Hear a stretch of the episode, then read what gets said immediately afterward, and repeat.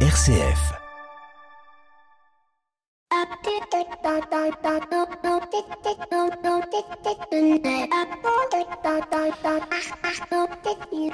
Bonjour à toutes et à tous. Si on demande à ChatGPT de faire le portrait de notre invité, eh bien il vous dira que ce nom, Augustin de Romanet, évoque à s'y méprendre une figure historique du Romain d'antan, alors qu'en réalité c'est une figure emblématique de notre monde financier et aéroportuaire français diplômé de Sciences Po et de l'ENA. Une combinaison presque cliché hein, pour le haut fonctionnaire euh, français. Il a navigué dans les eaux parfois tumultueuses de la haute administration avant de prendre la tête de la Caisse des dépôts et consignations, puis enfin d'atterrir, si l'on peut dire, à la direction d'aéroports de Paris. Professionnellement, Augustin de Romanet est ce qu'on pourrait appeler un homme d'action, mais d'une action mesurée, euh, sous son aile. Clin d'œil à l'univers aéroportuaire, ADP s'est métamorphosé, euh, s'adaptant aux défis modernes tout en gardant un œil attentif euh, sur l'horizon lointain de l'aviation. Il possède cette capacité rare de conjuguer une vision stratégique avec une mise en œuvre pragmatique, ce qui n'est pas une mince affaire lorsque l'on gère l'un des hubs les plus fréquentés d'Europe. Sur un plan plus personnel, ceux qui le connaissent évoquent souvent son sens de l'humour, parfois teinté d'une ironie typiquement française. Il a cette faculté de détendre l'atmosphère lors de réunions tendues avec une remarque piquante ou une anecdote bien placée. Bien sûr, comme tout être humain, Augustin de Romanet n'est pas exempt de critiques. Certains lui reprochent peut-être parfois une certaine distance ou une approche trop bureaucratique, mais n'est-ce pas le lot de tout haut fonctionnaire Après tout, jongler entre les exigences de l'État et celles du marché n'est pas chose facile. Pour finir sur une note légère, si on devait imaginer Augustin de Romanet en tant que capitaine d'aviation, on pourrait dire qu'il pilote son Airbus avec précision, et la précision même d'un horloger suisse, tout en gardant le charme d'un pilote français, un savant mélange entre sérieux professionnel et élégance la française. Bienvenue dans l'écho des solutions. Bienvenue Augustin de Romanet. Bonjour Patrick Longchamp.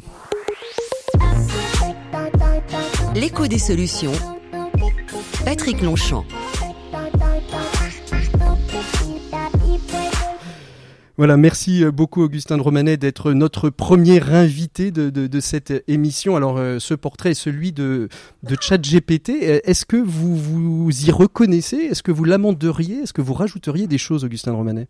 Globalement, le seul mot qui m'a un peu troublé, dont je discuterai, c'est le mot de bureaucratie, parce que je, suis un ennemi de la bureaucratie, mais ça nous emmènerait très loin. ça nous emmènerait très loin, mais on, pourra, on, pourra, on pourra en discuter justement de cette, de cette image que, non pas que vous renvoyez, mais qu'en effet, euh, euh l'ENA, qu'en effet, Sciences Po, ces parcours de hauts fonctionnaires peuvent générer cette image, en effet, souvent de bureaucrates. Peut-être simplement parce qu'il n'y a que qui sont sur le devant de la scène, les autres travaillent ailleurs de manière plus discrète, peut-être de manière moins bureaucratique? Oui, non, il est incontestable que euh, sont associés à Sciences Po et l'ENA des images d'une certaine façon de gérer le pays euh, qui euh, aujourd'hui me paraissent désuètes et je mhm. pense qu'aujourd'hui je pense notamment aux jeunes qui s'engagent dans, dans l'INSP qui est le successeur de l'ENA je pense que beaucoup d'entre eux sont dépourvus de, d'une envie de rentrer dans la fonction publique pour, mmh. pour de la bureaucratie. Au contraire, ils souhaitent euh, moderniser l'État. Et donc, euh, il me semble qu'effectivement, ce, ce, qualificatif est désuet aujourd'hui. Alors, euh, tout au long de cette émission, on va, on va faire un, petit tour d'horizon pour essayer de, de, de savoir et de rencontrer l'homme que, que vous êtes, l'homme d'entreprise, l'homme d'engagement aussi. on va aussi évoquer vos engagements au travers de la Fondation et on recevra à la fin de, de cette émission Florent Bodman, qui est le directeur général et le, cofondateur hein, d'une association qui s'appelle Mille et un mots et que vous soutenez euh, aussi euh, via, via la fondation d'entreprise euh, d'aéroports de Paris.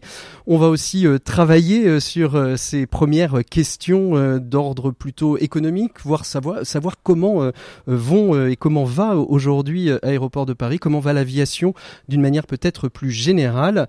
Ce sont les minutes de l'écho. Vous êtes notre invité écho de cette semaine en même temps que vous êtes l'invité de cette émission. On commence tout de suite par notre première séquence. L'invité écho, Patrick Longchamp. Augustin de Romanet, euh, on, va euh, pendant cette première euh, séquence de, notre émission évoquer la question bah, du groupe hein, Aéroport de Paris, qui est un, groupe aujourd'hui qui se compose de 27, 27 aéroports avec un chiffre d'affaires de 4,7 milliards d'euros, une hausse relativement importante hein, de, l'activité, 69% en 2022. C'est une année plutôt réussie, 2023 n'est pas encore terminée. Est-ce que le Covid est derrière nous, derrière vous? Aujourd'hui? Oui, on peut dire que le trafic est presque revenu au niveau qui existait avant le Covid. Et là où il n'est pas derrière nous tout à fait, c'est que les collaborateurs du groupe ADP ont fait des efforts très considérables. Ils ont accepté de modérer leurs rémunérations, même de les réduire pendant un certain temps. Euh, ça a été le prix à payer pour que personne ne soit obligé de partir. Nous n'avons fait aucun licenciement contraint.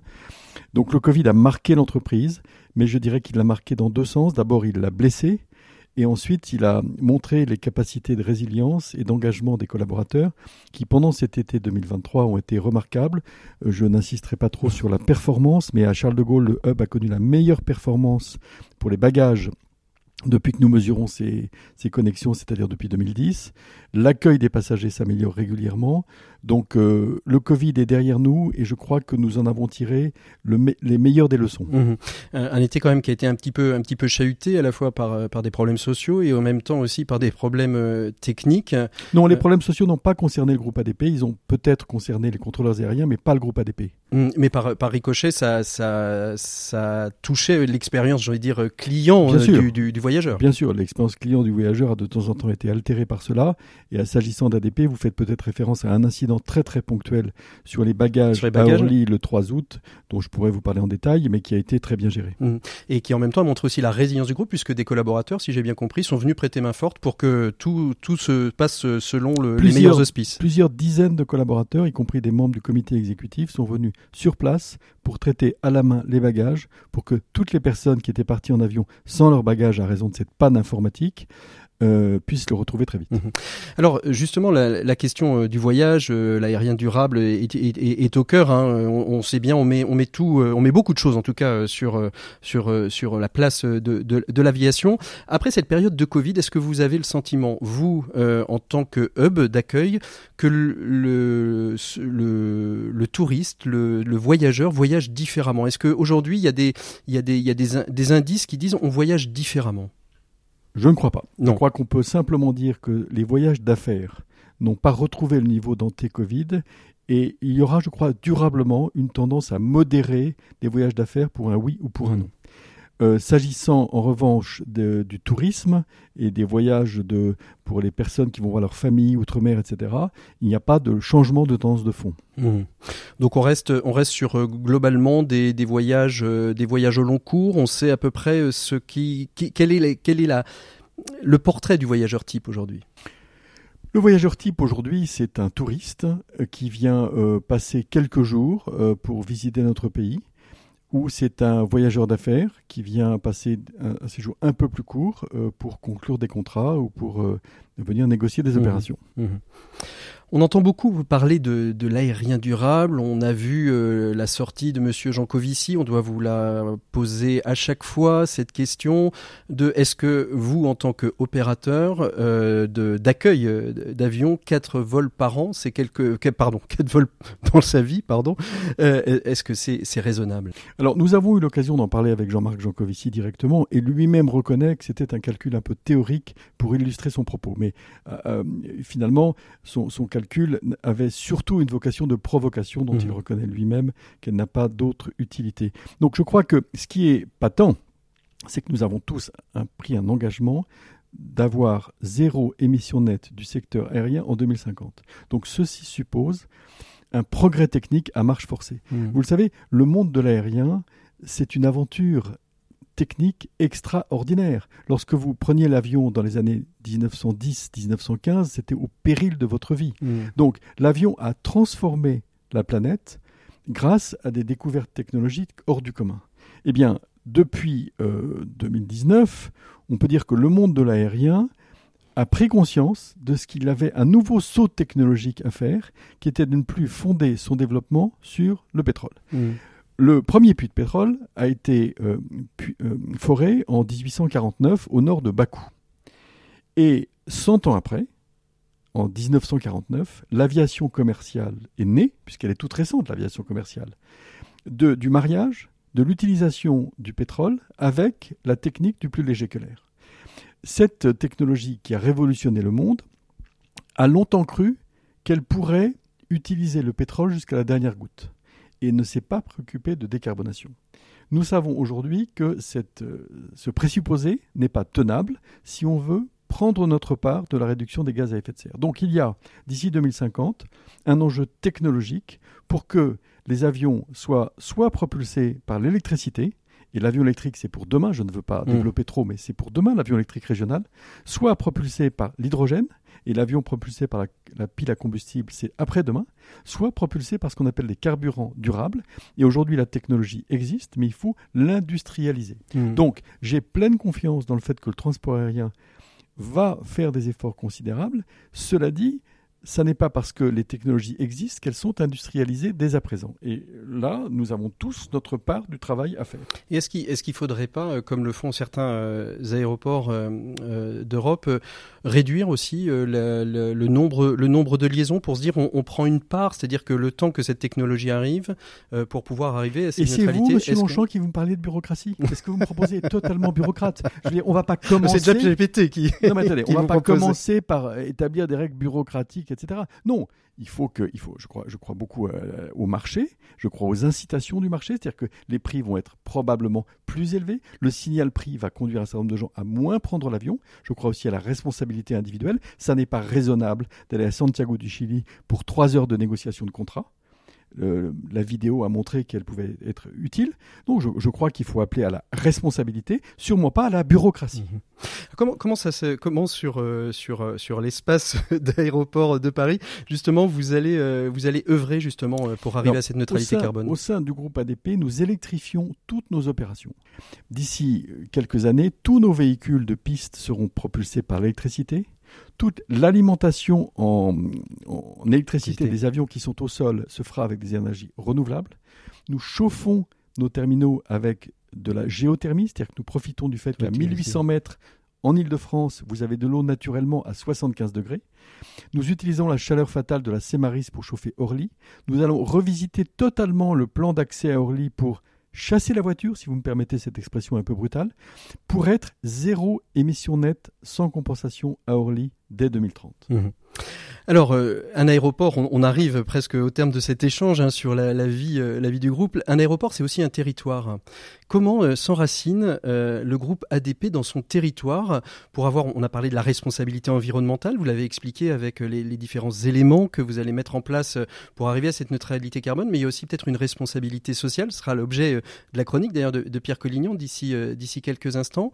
Comment un, un aéroport comme l'aéroport de Paris, à Charles de Gaulle, au Bourget, euh, à Orly, s'enracine dans son territoire pour euh, permettre aussi d'avoir euh, une, aura sur l'ensemble de son territoire, aller chercher aussi et faire qu'il n'y ait pas deux... Alors, le, fait d'avoir déplacé notre siège du boulevard Raspail dans le centre de Paris sur la plateforme de Charles de Gaulle a accru notre conscience de ce que nous devions, au milieu de notre territoire, faciliter les accès pour les passagers, bien sûr, mais aussi pour les salariés, et faciliter l'emploi des salariés à proximité. Orly, c'est important. À Charles de Gaulle, c'est aussi très important parce que vous savez que pour aller, par exemple, de Sarcelles ou de Garges-les-Gonesse à Charles de Gaulle, les transports en commun sont tellement faibles que beaucoup de personnes doivent passer par la gare du Nord. Mhm. Donc, faciliter l'accès à l'emploi, faciliter les formations. Nous venons de mettre en place un site internet qui s'appelle AeroWork, qui rend beaucoup plus fluide la connaissance des métiers. En 70 heures- 72 heures, toute personne qui va sur ce site qui s'appelle aerowork.fr a une réponse, une proposition d'emploi. Euh, tout- tout- toute cette activité pour promouvoir l'emploi de proximité, faciliter les déplacements de proximité. Par exemple, nous subventionnons un service qui permet d'aller chercher les personnes chez elles à 4 heures du matin, lorsqu'elles, par exemple, lorsqu'elles embauchent à 5 heures ou 5 heures et demie. Il n'y a pas forcément de Mhm. transport en commun, donc nous avons un système de transport à la demande que nous, que nous finançons. Donc, c'est toute cette euh, facilitation de l'activité économique des personnes qui habitent à proximité de notre territoire qui, pour nous, est un enjeu, je dirais, capital. Mhm. C'est aussi euh, l'engagement, euh, l'engagement sur un territoire, c'est aussi euh, de, de prendre en compte, la, la ré- par le biais de la, de la, de la fondation aussi, de, sur chacun de vos aéroports, de participer aussi à l'action, à l'action sociale, aux besoins du territoire. Oui, alors effectivement, nous avons une fondation d'entreprise qui a un objectif particulier, qui est euh, justement afin d'é- d'éviter de se disperser. Nous avons un objectif particulier qui est la lutte contre l'illettrisme et plus généralement l'éducation des, des- des Des jeunes en jeunes. difficulté. Et pour accroître encore la concentration et l'efficacité de nos efforts, nous avons décidé de prioriser les territoires avoisinants, Mhm. c'est-à-dire qu'il s'agisse des départements du 91, du 93, du 94 et du 95, ainsi que la Seine-et-Marne, nous avons 80% de nos actions qui sont destinées à ces départements qui sont nos voisins. Mhm. Ça, c'est une nécessité euh, pour, pour, euh, pour un groupe comme ADP. Quand vous êtes, quand vous êtes arrivé, c'est quelque chose que vous avez mis en place Ça a été un, choix stratégique pour vous? Oui, tout à fait. Alors, je ne sais pas si c'est une nécessité, mais je crois que c'est une utilité. Et qu'effectivement, nous avions euh, un mécénat qui était dispersé, qui se faisait par l'intermédiaire d'une fondation extérieure à ADP. Nous n'étions pas identifiés. Nous avons multiplié par 4 le montant financier de nos investissements et nous l'avons concentré sur cette action de lutte contre l'illettrisme. Alors on va, on va passer à la dernière, dernière question. Les JO arrivent. 2024, c'est quasiment demain. En ce moment, on est en pleine Coupe du Monde de rugby. Finalement, euh, cette Coupe du Monde, est-ce que c'est une mini répétition de cet accueil qui va drainer euh, des, des, milliers et des milliers, et peut-être même des millions euh, de, passagers qui vont arriver sur les aéroports de Paris? On peut le dire, dès le mois de juillet, nous avons eu les championnats du monde de para-athlétisme, qui a été une première répétition. Euh, avec cette Coupe du Monde, nous avons aussi l'accueil de, nombreuses équipes. Et ces Jeux olympiques sont une très grande opportunité pour le groupe ADP de monter d'un cran dans son hospitalité, qu'il s'agisse des personnes valides ou des personnes en situation de handicap. Donc euh, pour nous, c'est une très grande mhm. chance. Et la stratégie, ça va être quoi? Ça va être que tout, tout, tout, se passe bien Parce qu'il y, a aussi toute la zone aéroportuaire, il y a aussi tout le... Tout le, tout je, le je vois mal une stratégie qui serait que tout se passe mal. Mon cher Donc ce serait évidemment que tout se passe bien. Et la stratégie, c'est surtout de ne négliger aucun détail et d'engager mhm. l'ensemble des collaborateurs d'entreprise. Dès à présent, les membres du comité exécutif savent que euh, les, au moment de l'ouverture et, de la, et de la clôture des jeux, ils seront sur le terrain pour bien vérifier que aucun bouton de guêtre ne manque. On continue tout de suite, nous, avec Pierre Collignon pour la chronique des entrepreneurs et dirigeants chrétiens. Pour une économie du bien commun, la chronique des entrepreneurs et dirigeants chrétiens, Pierre Collignon. Et pour cette nouvelle saison qui recommence, on retrouve avec joie euh, Pierre Collignon. Bonjour Pierre. Bonjour Patrick, c'est une joie partagée. On est très heureux de, vous retrouver euh, ici euh, dans l'écho des solutions euh, pour évoquer ces nombreux sujets que vous allez traiter tout au long de, cette année. Une rentrée chargée, hein, comme chaque année, et que l'on nous promet difficile avec les questions du pouvoir d'achat et des conditions de travail. Dans un tel contexte, vous voulez nous parler, Pierre, du dialogue social. Oui, car je, je crois profondément que le dialogue social, même s'il n'a pas toujours bonne presse, est une des clés de la solution à un grand nombre de nos problèmes actuels, à la condition, bien sûr, d'être un vrai dialogue social. On l'a souvent dit à cette antenne, la France paraît bloquée, figée dans une forme d'immobilisme. Il faudrait que ça change, d'autres freinent, ralentissent, bloquent, se recroquevillent sur leurs intérêts. Et ce ne sont pas les, postures si, si prévisibles des syndicats, toutes catégories confondues, bien sûr, syndicats de salariés, mais aussi syndicats patronaux, qui nous permettent d'avancer. Alors qu'est-ce que qu'est-ce qu'on entend et qu'entendez-vous euh, par vrai dialogue social, Pierre? D'abord, il faut reconnaître que le dialogue social en France est bien souvent mal perçu, qu'il est abordé à reculons et, pas franchement recherché pour lui-même. Pourtant, nous le savons, toute communauté humaine a besoin de régulation et l'entreprise, naturellement, n'y échappe pas. En tant que communauté de travail où salariés, dirigeants et actionnaires vivent dans une interdépendance, eh bien, ces trois composantes doivent pouvoir chercher ensemble les moyens de servir le bien commun. Ce qui suppose au moins trois conditions, et évidemment, il y en a bien d'autres, mais au moins ces trois-là, une information juste, le souci de la consultation et le développement d'une communication vraie qui est toujours un enrichissement mutuel. On est donc loin de la dialectique d'opposition qui se résume à une lutte entre actionnaires et patrons contre salariés, Pierre. Bah, dans un dialogue social assumé, chacun a son rôle à jouer, bien sûr mais il faut redire que c'est le dirigeant qui, en tant que premier responsable de la mise en œuvre harmonieuse du bien commun de l'entreprise, doit veiller à ce que toutes les composantes de la communauté, de, travail aient le droit et exercent le devoir de participer au bien de l'ensemble par le développement du capital humain. À cet égard, le message du pape François euh, cet été aux entrepreneurs de France est un encouragement lorsqu'il nous dit vous êtes un moteur essentiel de la richesse, de la prospérité, du bonheur public en ajoutant qu'il n'est pas possible aujourd'hui d'imaginer une amélioration du bien commun sans considérer les entrepreneurs comme des acteurs du développement et du bien-être. Le message est clair, je crois, et il nous oblige. Mais la question qui se pose, Pierre, c'est est-ce que la puissance publique a un rôle à jouer dans ce dialogue? Oui, c'est souhaitable. C'est souhaitable car les collectivités territoriales, les départements, les régions, de plus en plus soucieuses de l'attractivité de leur territoire, doivent être considérées comme un partenaire. Au même titre d'ailleurs que les services de l'État qui doivent pouvoir susciter un tel dialogue là où ils peinent à s'installer afin d'anticiper les risques sociaux.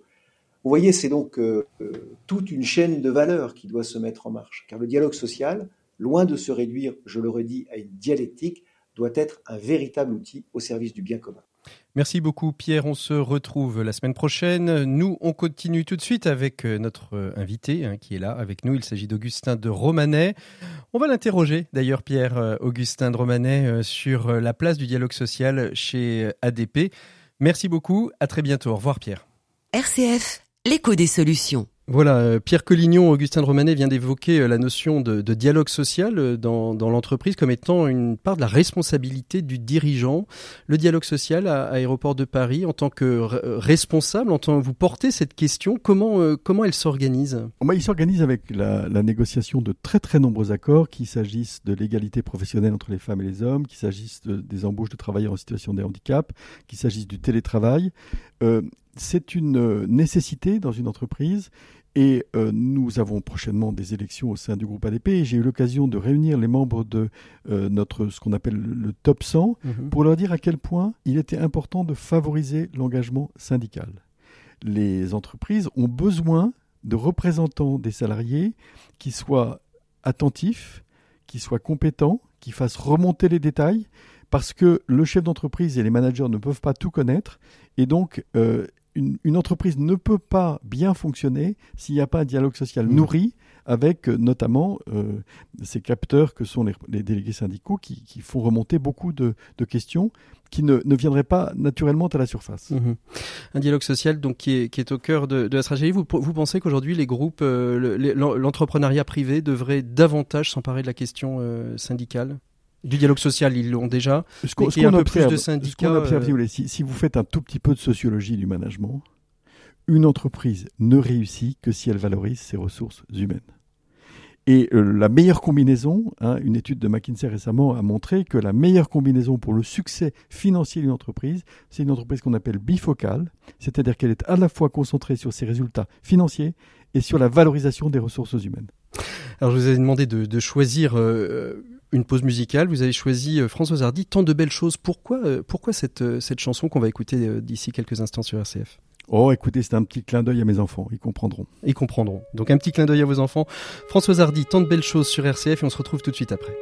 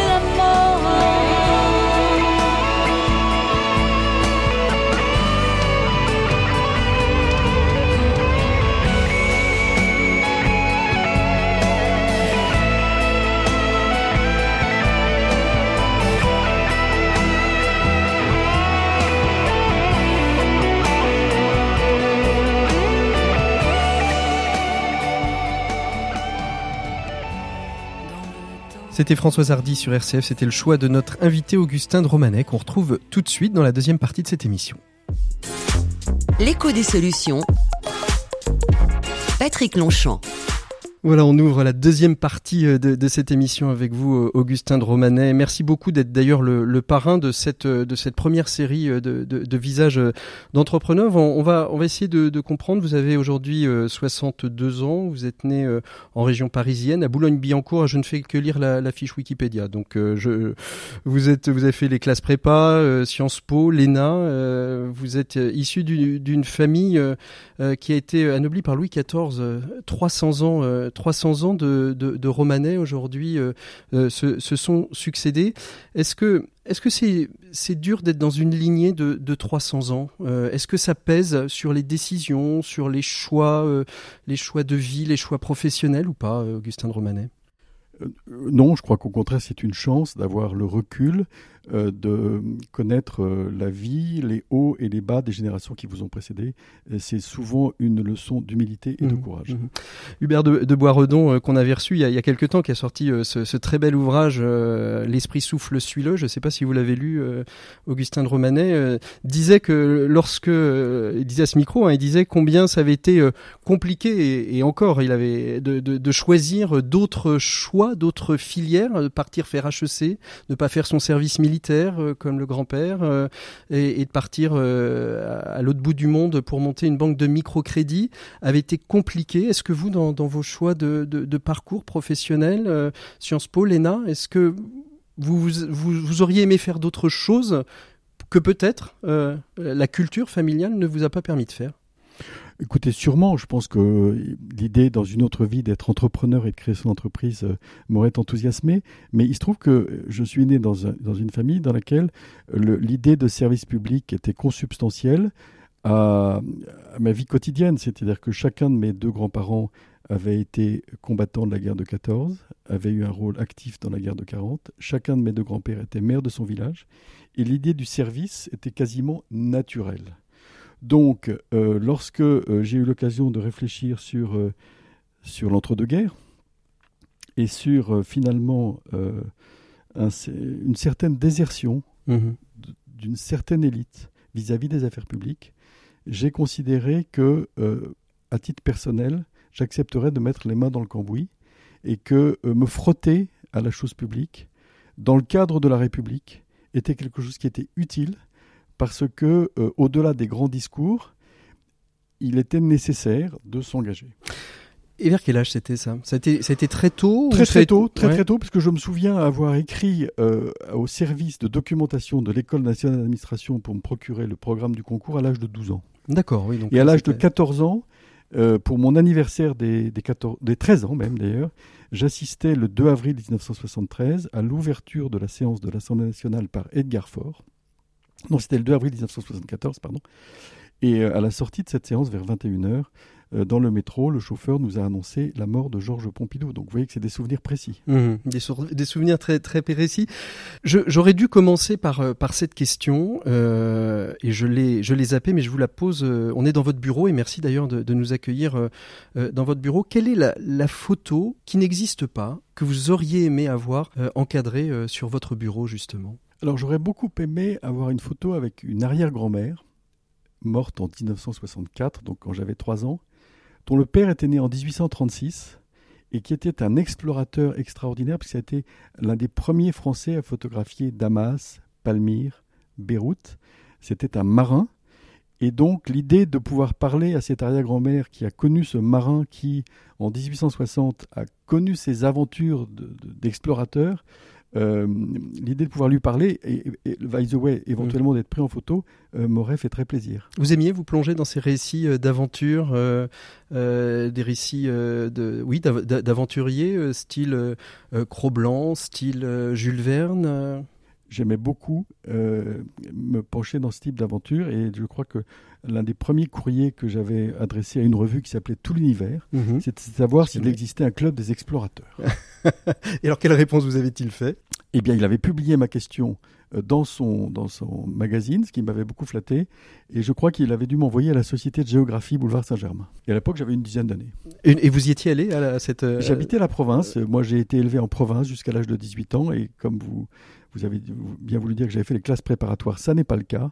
Je suis rentré à Sciences Po immédiatement après mon bac. Comme quoi, il y a des, petites choses à, revoir chez ChatGPT, je, je précise. Augustin de, Romanet, on sait que, les, parcours d'études sont des parcours où, il y a des choses qui sont révélées. Très tôt, vous disiez que vous aviez ce, sens du service qui est né de, de vos grands-parents, de, oui, de vos grands-parents qui se sont investis dans les, les deux guerres. À Sciences Po, qui est, qui est, un, qui est, qui est souvent le lieu où on va construire une partie de la colonne vertébrale qui fait, euh, j'ai envie de dire, l'homme euh, d'entreprise euh, que, que, vous êtes aujourd'hui. Qu'est-ce que vous découvrez à Sciences Po qui va vous construire? Ce qu'on peut découvrir à Sciences Po, c'est l'extraordinaire chance d'avoir des maîtres qui sont à la fois des praticiens et des théoriciens, d'une part. Et d'autre part, vous le savez, l'intelligence, c'est relier des mondes qui n'ont rien mmh. à voir. Et à Sciences Po, vous êtes dans le monde de l'histoire, vous êtes dans le monde du droit, vous êtes dans le monde de l'économie, vous êtes dans le monde de la sociologie, vous êtes dans des mondes qui sont souvent à des années-lumière, et votre euh, tâche d'étudiant est de les interrelier et de faire vous-même votre synthèse. Et c'est mmh. ça qui est passionnant, c'est d'avoir les meilleurs maîtres et les meilleures facultés de réaliser votre propre synthèse. Il y a des, professeurs qui vous ont marqué euh, à Sciences Po? Bien sûr, je me souviendrai toujours de mes trois principaux maîtres de ce qu'on appelait l'année préparatoire. Le premier d'entre eux était un professeur de, classe préparatoire d'histoire qui était remarquable, qui s'appelait M. Mougenot. Mhm. Le second était un haut fonctionnaire du ministère des Finances qui s'appelait Xavier Lancoubarem, qui appartenait à la direction du budget, que j'ai rejoint par la suite. Et le troisième était un conseiller à la Cour des comptes qui s'appelait Bertrand Labrusse, dont la principale passion était le cinéma. Alors justement, en quoi, en quoi est-ce qu'ils vous ont marqué ces trois maîtres? Et d'ailleurs, vous les appelez des maîtres, ça veut dire qu'aujourd'hui encore, euh, euh, vous, vous, tenez, vous, vous avez hérité de, ils m'ont marqué parce que chacun d'entre eux, vous euh, pratiquez la, la, formule de Saint-Augustin, bene amat, bene castigat, c'est-à-dire qu'ils vous mettaient des notes éventuellement assez mauvaises, mais ils vous tiraient par la peau du cou et ils vous disaient vous savez, j'avais souvent coutume de dire que malheureusement, dans certaines universités, on accueillait les étudiants en leur disant écoutez, vous êtes des nuls, et de toute façon, vous resterez nuls, donc vous êtes des bons à rien. À Sciences Po, c'était pas du tout ça. C'était vous n'êtes pas très bon, voire vous êtes nul, mais on va vous prendre par la peau du cou, vous allez travailler et vous allez devenir bon. Et je crois que c'est la principale chose que l'on doit aux étudiants, c'est d'élever le niveau d'exigence. Mhm. Vous, on, l'a senti, hein, il y a, une, place importante pour la, pour la culture euh, dans, votre vie, dans, vos choix. Euh, euh, d'aucuns disent qu'il n'est pas rare de vous trouver, de vous retrouver ou de vous croiser dans une salle de concert, dans une exposition. c'est quelque chose qui est, qui est né comment? Qui est-ce qui vous a initié à la culture? Vous savez, d'abord, vous êtes initié par votre prime jeunesse. Comme je vous l'ai dit, j'ai été en province avec un accès au musée, un accès au concert, un accès à la culture en général qui était très limité. Et donc, moi, ma culture s'est faite par les livres, d'abord et avant tout. Et puis par la suite, lorsque j'ai eu la chance d'habiter Paris, j'ai pu découvrir euh, l'art, les musées. Et enfin, probablement euh, à raison de la solitude qui a été créée par le décès de mon épouse en 2014, j'ai euh, eu la chance d'avoir des amis musiciens qui m'ont fait découvrir le bénéfice que l'on peut trouver à écouter de la musique à très haute dose. Mhm. Et donc euh, finalement, euh, une forme de d'aide, de thérapie, de, résilience On peut dire thérapie. Vous savez, certains disent que dans la médecine, il y a un, médicament qui s'appelle le pansement Schubert. avec Claire eh bien, eh bien, voilà, moi j'ai été bénéficiaire du pansement Schubert. Alors justement, cette, cette place de, de, de, la culture, qui sont aujourd'hui vos, vos, maîtres, euh, vos maîtres, ceux que vous lisez, ceux que vous écoutez, ceux que vous allez voir dans des expositions? Alors, en matière de, de, musique, je dirais que j'ai beaucoup d'admiration pour Laurence Equilbé, qui hmm. est un chef d'orchestre qui est euh, à la fois euh, créative, sensible et innovante. Et je pense que c'est une des chefs d'orchestre françaises les, les, plus intelligentes. Euh, en matière de lecture, vous ne me referez pas. J'ai toujours une énorme admiration pour Alexis Tocqueville parce que Alexis Tocqueville est vraiment un individu qui a magnifiquement perçu le passage de l'ancien monde au nouveau monde, qui a disséqué l'ancien régime avec une lucidité à l'acide, qui a vu toutes les perversions de l'ancien régime, qui les a magnifiquement décryptées et qui a préparé la compréhension du nouveau monde qui, était celle de ses lecteurs du 19e siècle. justement, Alexis de Tocqueville, aujourd'hui, qu'est-ce qu'il a comme leçon à nous donner Oh, dans cette société qui, Je crois que la leçon que je retiens, euh, moi, d'Alexis Tocqueville, c'est celle de la dignité. Je pense que, d'ailleurs, euh, c'est intéressant de voir que Cynthia Fleury vient de sortir un livre sur cette question-là. Le premier besoin des, humains, c'est la dignité. C'est d'ailleurs, euh, Francis Fukuyama a écrit il y a quelques années un article dans lequel il expliquait à quel point il s'était trompé mhm. quand il avait expliqué que la chute du mur de Berlin, c'était la fin de l'histoire. Et il estimait qu'avec la chute du, mur de Berlin, c'est le libéralisme et le doux commerce qui allaient apporter sa prospérité à l'ensemble du monde. Et puis, 20 ans après, il a écrit en disant Mais non, je me suis trompé. Tant que la dignité des humains ne sera pas respectée partout, il y aura des guerres, des conflits, des grèves, etc. Et lorsque vous traversez l'œuvre de Tocqueville, vous voyez un intérêt pour chaque personne humaine qui traduit, pour moi, une prise en compte de la dignité qui est extrêmement féconde. Mmh.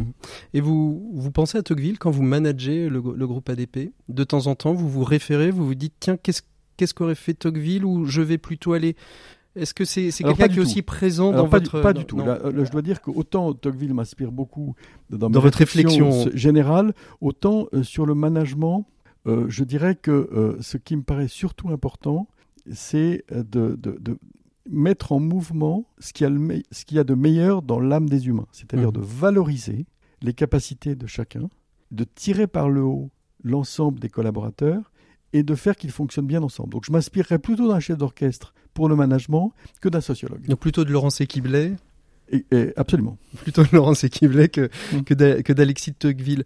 Euh, qu'est-ce, qui, qu'est-ce qui vous met le plus en joie euh, Vous nous l'avez peut-être un peu dit à, l'instant, mais qu'est-ce qui vous met le plus en joie aujourd'hui euh, dans, dans, le travail que, que vous réalisez? Oh, ben, c'est le succès de nos collaborateurs. Quand je vois des collaborateurs obtenir des succès, euh, réussir euh, des, programmes de construction particulièrement difficiles, réussir des plans d'accueil des passagers particulièrement délicats, réussir comme cet été à améliorer énormément la performance opérationnelle. Par exemple, hier je voyais euh, des équipes qui s'occupaient de la maintenance des bagages à Charles de Gaulle avec leur chef Hubert de Reboul. Ils ont acquis ils ont, ils ont réalisé des performances remarquables et je suis fier pour eux. Mhm. Donc quand vous rentrez euh, chez vous euh, le soir, euh, vous avez le sentiment du devoir accompli? On n'a jamais totalement accompli son devoir.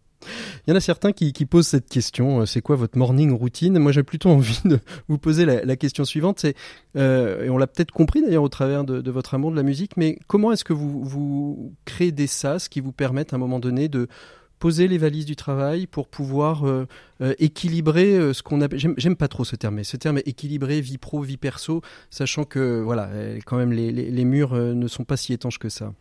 Oh, je serais, je vous mentirais si je vous disais pas que le premier ça c'est la lecture. C'est-à-dire que je me surprends souvent le matin à m'asseoir un quart d'heure pour prendre un livre quitte d'ailleurs à ne pas prendre le livre que je suis le roman que je suis en train de lire mais à lire un autre livre pour essayer de en permanence changer sa focale et en permanence regarder ce que la vie peut vous offrir de différent. Mhm. Vous êtes accro à l'information, à la lecture de la presse, à euh, l'environnement, alors bien évidemment euh, pour la vie économique en effet, mais sur l'actualité euh, Oui, alors je suis très très accro à la lecture de la presse parce que quand je vous disais que j'aimais lire des choses originales, je lis l'intégralité des quotidiens. Mhm. Et je suis aussi heureux de découvrir dans Libération des papiers souvent de fond remarquables que de les lire dans La Croix, Les Échos, Le Figaro, Le Monde, Le Parisien, tous journaux que je lis tous les mmh. matins. Tous les matins, c'est quoi? C'est une séquence de quoi? D'une heure à peu près Alors, la, séquence, parce que... elle, commence, la séquence, elle commence à, 21h30 avec l'apparition des Échos, 22h avec l'apparition du Figaro, 22h30 avec Le Parisien, 23h45 avec le JDD le week-end, et puis Le Monde sort sur Internet vers midi. Évidemment, pour le moment, j'ai en version papier La Croix, L'Opinion et Libération. Donc vous avez supprimé un peu de papier et vous avez rajouté un, peu, de, digital dans, la, lecture de la presse. Euh, le, travail que, vous faites est un travail, vous, disiez, de service et donc euh, d'engagement. Euh, il y a quelques années est sorti un, très, bel, ouvrage qui prenait des, portraits de dirigeants de, toute, de toute confession, de l'agnostique aux juifs en passant par le musulman. Ça s'appelait Manager avec son âme âme. Est-ce que vous avez, vous, ça veut dire quoi pour vous manager avec son âme, Augustin de Romanet? Alors je crois que vous faites référence à un livre de Fabienne Alamelou avec lequel j'avais collaboré. vous l'aviez collaboré. Ça veut dire quoi manager avec son âme? C'est un terme un peu prétentieux ça. Euh, bah, ça veut dire que vous managez avec vos tripes, vous essayez de, de, de tirer le meilleur de l'organisation qui vous est confiée. Et pour cela, vous essayez d'utiliser les leviers qui sont les leviers les plus utiles à, votre écosystème. Donc, lorsque vous êtes entrepreneur, vous avez le devoir de bien servir vos actionnaires, donc il faut la performance financière, de bien servir vos clients, et ça, ça suppose aussi de bien servir vos salariés, parce que si vous n'avez pas des salariés heureux, épanouis, intéressés, et valoriser, vous ne servez pas bien vos clients. Et puis aussi, comme vous l'avez dit tout à l'heure, servir vos territoires mmh. alentours. Mmh. Vous avez euh, un frère évêque, un oncle évêque. Euh, quelle, quelle, est la place de la foi euh, chez vous, Augustin de Romanet? On est sur RCF, donc je peux me permettre de vous poser la question. Elle est un questionnement permanent.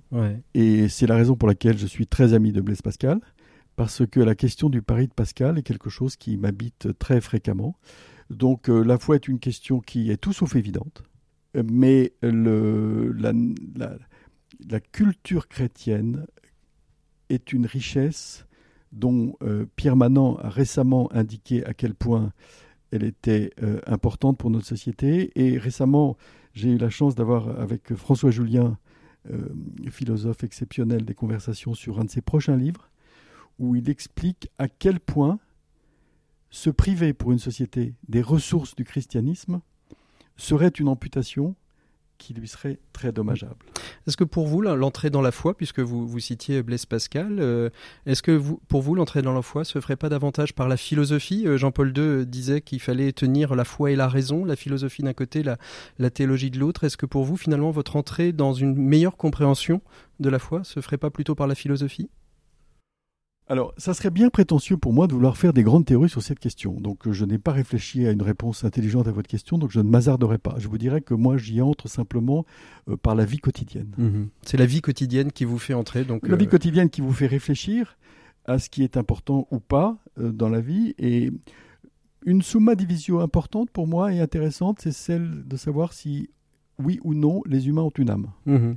C'est une question qui est presque aussi importante que celle de la foi religieuse. Oui ce qui nous permet de, de rentrer dans, dans, cette question de la, de la place de l'engagement. Vous l'avez expliqué, hein, vous avez une, une, une fondation euh, d'entreprise hein, du groupe ADP qui lutte contre, euh, on va dire, le, le, déterminisme social des jeunes, euh, le, le, décrochage scolaire, la lutte, la lutte contre contre l'illettrisme. Euh, D'ici quelques instants, on, on, va on va passer un petit moment avec avec Florent Bonneman, l'association Mille et un mots. Euh, pourquoi avoir fait ce choix de, de mille et un mots? Euh, pourquoi, euh, pourquoi pour vous cette association qui s'adresse aux plus petits, hein, vraiment dès la naissance, les premières années, vous a vous a touché? Alors. Pour moi, une de mes devises favorites, c'est la phrase de Virgile dans les Bucoliques qui dit Félix qui potuit res cognoscere causas. Mhm. Heureux celui qui peut connaître la racine des choses. Or, pour moi, quelle est la racine des mots MAUX d'une société, c'est l'incapacité de ces acteurs à vivre en paix. Et je ne crois pas à la capacité des acteurs d'une société de vivre en paix s'ils ne maîtrisent pas le langage qui leur permet d'accéder à la culture. Mmh. Et ce qu'il y a d'extraordinaire dans l'association de Florent Bodman, c'est qu'il a compris que ça se jouait dès l'âge de 6 ou 8 mois. Et cette euh, chance que j'ai eue, pour ma part, d'être éduqué par mes parents, qui me parlaient comme si j'étais un adulte, en faisant rigoler tout leur entourage. Eh bien, je voudrais que tous les enfants du monde puissent l'avoir. Mhm. Et cette perspective de Florent de Bonneman me paraît fondatrice de ce qui est nécessaire pour développer une société. Mhm la Fondation Aéroport de Paris lutte contre l'illettrisme. Pourquoi avoir choisi, puisque c'est vous qui l'avez euh, initié, pourquoi avoir choisi cette cause plutôt qu'une autre? Eh bien, je vous l'ai dit tout, de suite, et j'ai eu l'occasion de découvrir en étant le collaborateur de Jean-Louis Borloo en 2005, lorsque nous avons établi le plan de cohésion sociale, j'ai découvert qu'il y avait 100 000 enfants qui sortaient du primaire en ne maîtrisant pas la lecture. J'ai découvert que le ministère de l'Éducation nationale avait du mal avec cette question qui, d'une manière ou d'une autre, signait une espèce d'échec, alors qu'évidemment, il n'y a pas de responsabilité personnelle de tel ou tel. J'ai découvert qu'il euh, y avait finalement assez peu d'intérêt pour cette question en France, et donc avec Jean-Louis Borloo, nous avons, enfin c'est le ministre qui l'a décidé, nous avons consacré des crédits pour cette question en aidant des associations diverses et variées, et je crois qu'avec euh, Mille et un mots, nous avons une association qui va tellement à la racine des choses que nous souhaitons son développement et nous souhaitons qu'elle puisse être présente dans tous mhm. les départements de France et que ces réflexes qui est en train que va vous exposer Florent Bonneman bientôt devraient devenir natifs pour tous les petits Français. Mhm. Euh, si vous êtes aussi notre invité, c'est pas juste euh, parce que l'aviation euh, se porte se porte bien, c'est aussi parce qu'on est dans la semaine de lutte contre contre contre l'illettrisme. L'engagement de, de, votre fondation qui existe maintenant depuis 5 ans, je crois. Hein? 10 ans. 10 ans. 10 ans, 10 ans. 10 ans. Les 10 ans, oui, on les a fêtés. Mmh. Les 10 ans de la Fondation. Aujourd'hui, on peut aussi mesurer l'impact de, de, de, de, ces réalisations, de son action. Bien sûr, notre délégué général Laure Kermen est extrêmement attentive à l'évaluation de nos actions. Et lors du dernier conseil d'administration, elle m'a fait état des premières études qui sont très encourageantes sur l'efficacité opérationnelle des actions que nous menons. Pourquoi efficacité opérationnelle? Parce que les collaborateurs d'ADP sont engagés. Aucune association que nous aidons n'est pas suivie par des collaborateurs d'ADP et nous sommes toujours présents auprès des associations dans les bons comme dans les mauvais moments. Les associations n'hésitent pas à nous faire part de leurs problèmes. Elles savent que ce n'est pas parce qu'elles nous font part de leurs problèmes qu'on va leur retirer les financements. Et elles savent aussi qu'en principe, nous sommes, ça nous sommes là pour une durée assez longue, même s'il faut éviter l'abonnement à vie. Mmh, mmh, c'est ça. Donc euh, permettre à tous et à, et à, toutes de pouvoir euh, accéder euh, justement à la culture et à la lecture. Augustin de Romanet, on va faire une, une micro-pause avant de retrouver Florent de Bonneman pour mille et un mots, et puis on, vous laissera tout de suite après le, le, le mot de la fin. 7 minutes pour changer le monde, l'écho des solutions. Voilà, on est avec euh, Florent de Bonneman pour nos 7 minutes pour changer le monde. Florent de Bonneman, mille et un mots, euh, c'est l'association que vous avez cofondée, que vous dirigez euh, aujourd'hui. vous êtes un peu sur, sur les traces d'Augustin de Romanet, parce que vous avez fait aussi l'ENA, vous avez fait aussi la direction du budget. Tout à fait. Et, à un moment, paf, vous partez, vous partez plutôt vers la petite enfance et, et la lutte contre l'illettrisme par le biais de mille mots. Comment s'est passée cette, cette bascule? Pourquoi? Comment, Florent Bonneman hmm. Donc moi, j'ai été rentré à la direction du budget après l'ENA pour travailler sur le financement de budgets sociaux. Euh, parce que c'était des questions qui me tenaient à cœur. Euh, donc je travaillais sur euh, le RSA, le RSA jeune, et aussi le budget pour les sans-abri. Et en fait, une chose qui m'a qui m'a frappé, c'est que j'avais l'impression qu'on essayait de, de, de réparer des mmh. difficultés sociales euh, assez ancrées souvent chez les personnes, euh, avec des, des budgets euh, très importants hein, qui se comptent plutôt en, en dizaines de milliards d'euros.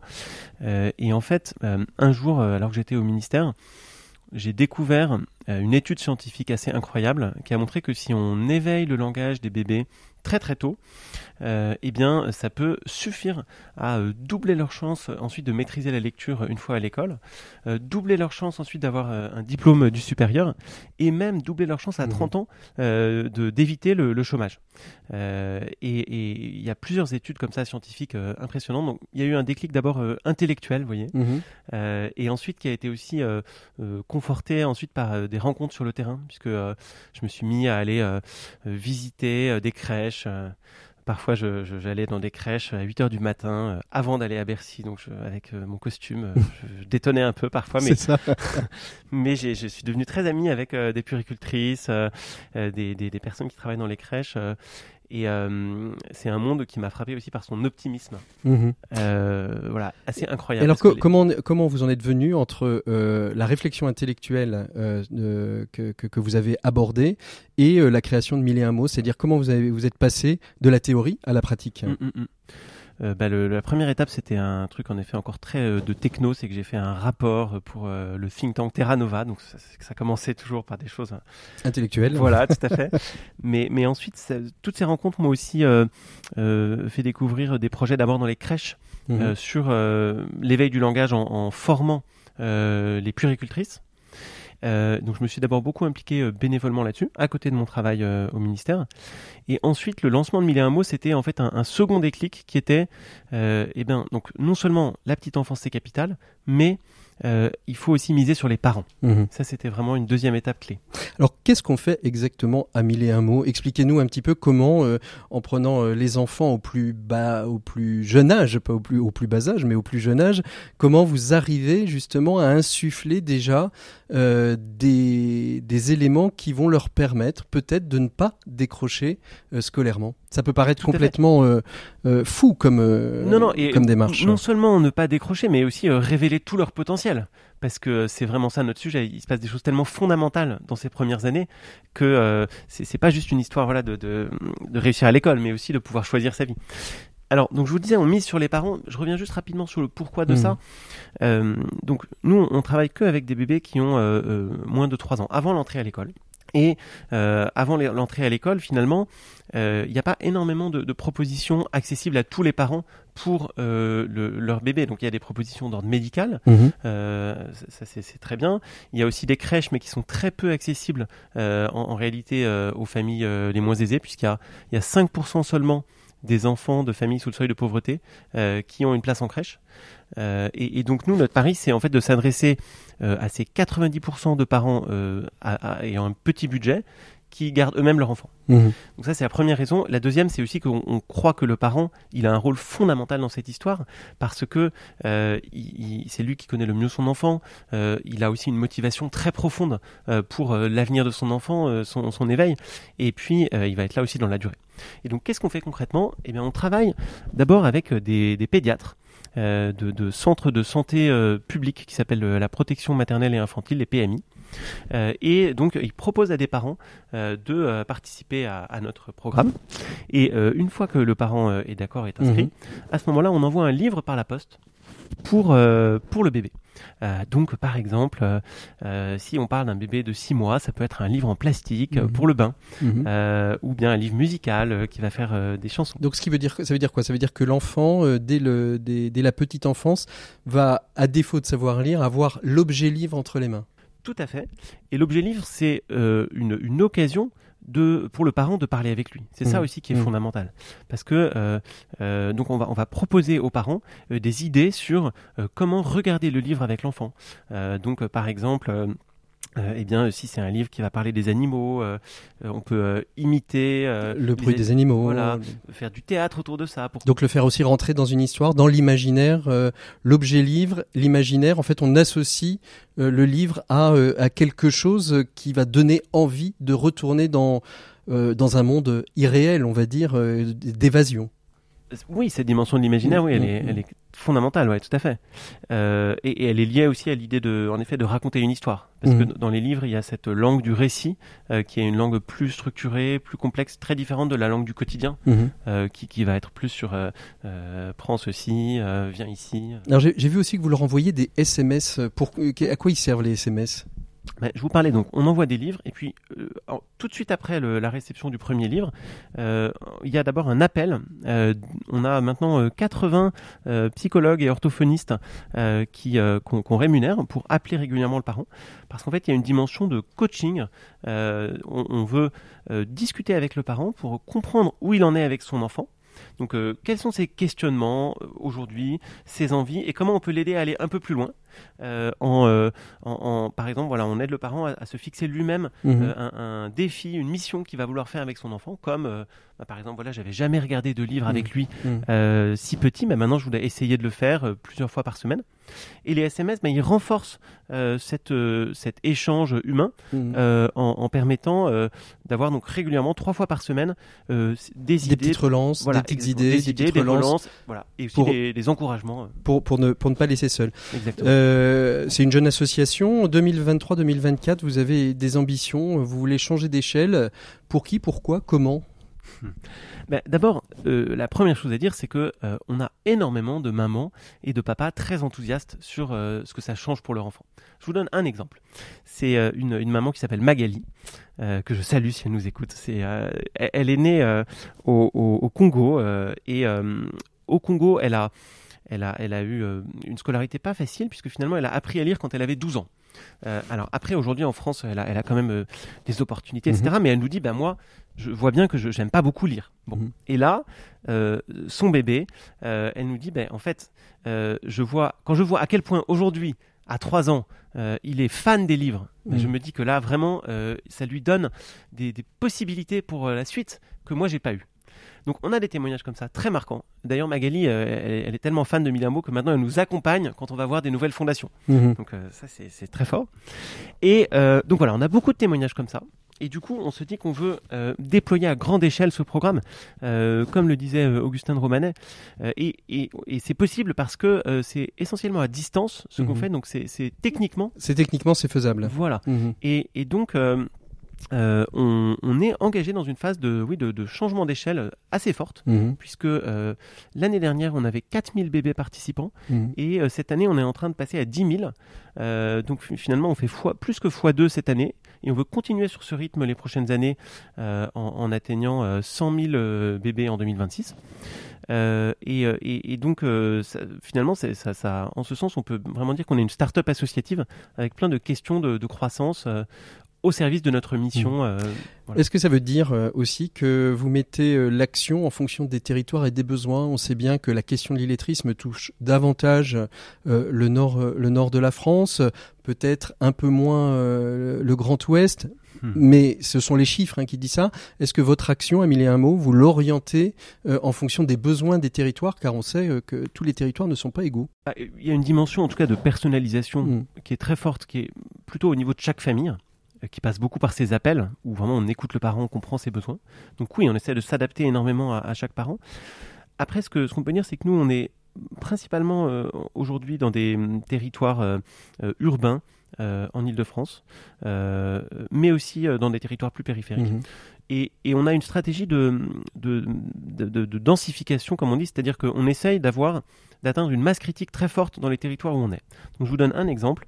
À, à Trappes, dans, le, donc, euh, dans les Yvelines, on, on- on a calculé que euh, parmi tous les enfants euh, qui sont nés euh, en, en 2021, eh bien, euh, il y en a près de la moitié euh, qui ont déjà été accompagnés par Mille. Merci beaucoup, Florent Bodman, d'avoir été notre invité de cette 7 minutes pour changer le monde. Augustin de Romanet, on va vous laisser le mot de la fin. Est-ce que vous voulez réagir peut-être sur ce que vous nous avez présenté, euh, Florent? Mais en l'écoutant, est-ce qu'il y a des choses que vous avez envie de rajouter sur ce qui a été dit? Non, la seule chose que je veux. euh, euh, Donc, acte 1, je n'ai rien à rajouter, il a parfaitement parlé. Acte 2, qu'est-ce que ça m'inspire? Ça m'inspire que si ça pouvait réussir en France, il faudrait l'exporter dans d'autres pays. Ça, parce qu'en réalité, ça correspond à un besoin premier de l'être Mm. humain que d'avoir accès au langage et à la lecture. Merci beaucoup, euh, Augustin de Romanet, d'avoir été notre premier invité. Euh, vous avez essuyé les plâtres. On va écouter, on va faire de la résilience, on va euh, s'améliorer pour les prochains. En tout cas, j'espère que vous avez passé un beau moment. Nous, en tout cas, on a passé un bon moment avec vous. On a été heureux de vous découvrir un petit peu plus.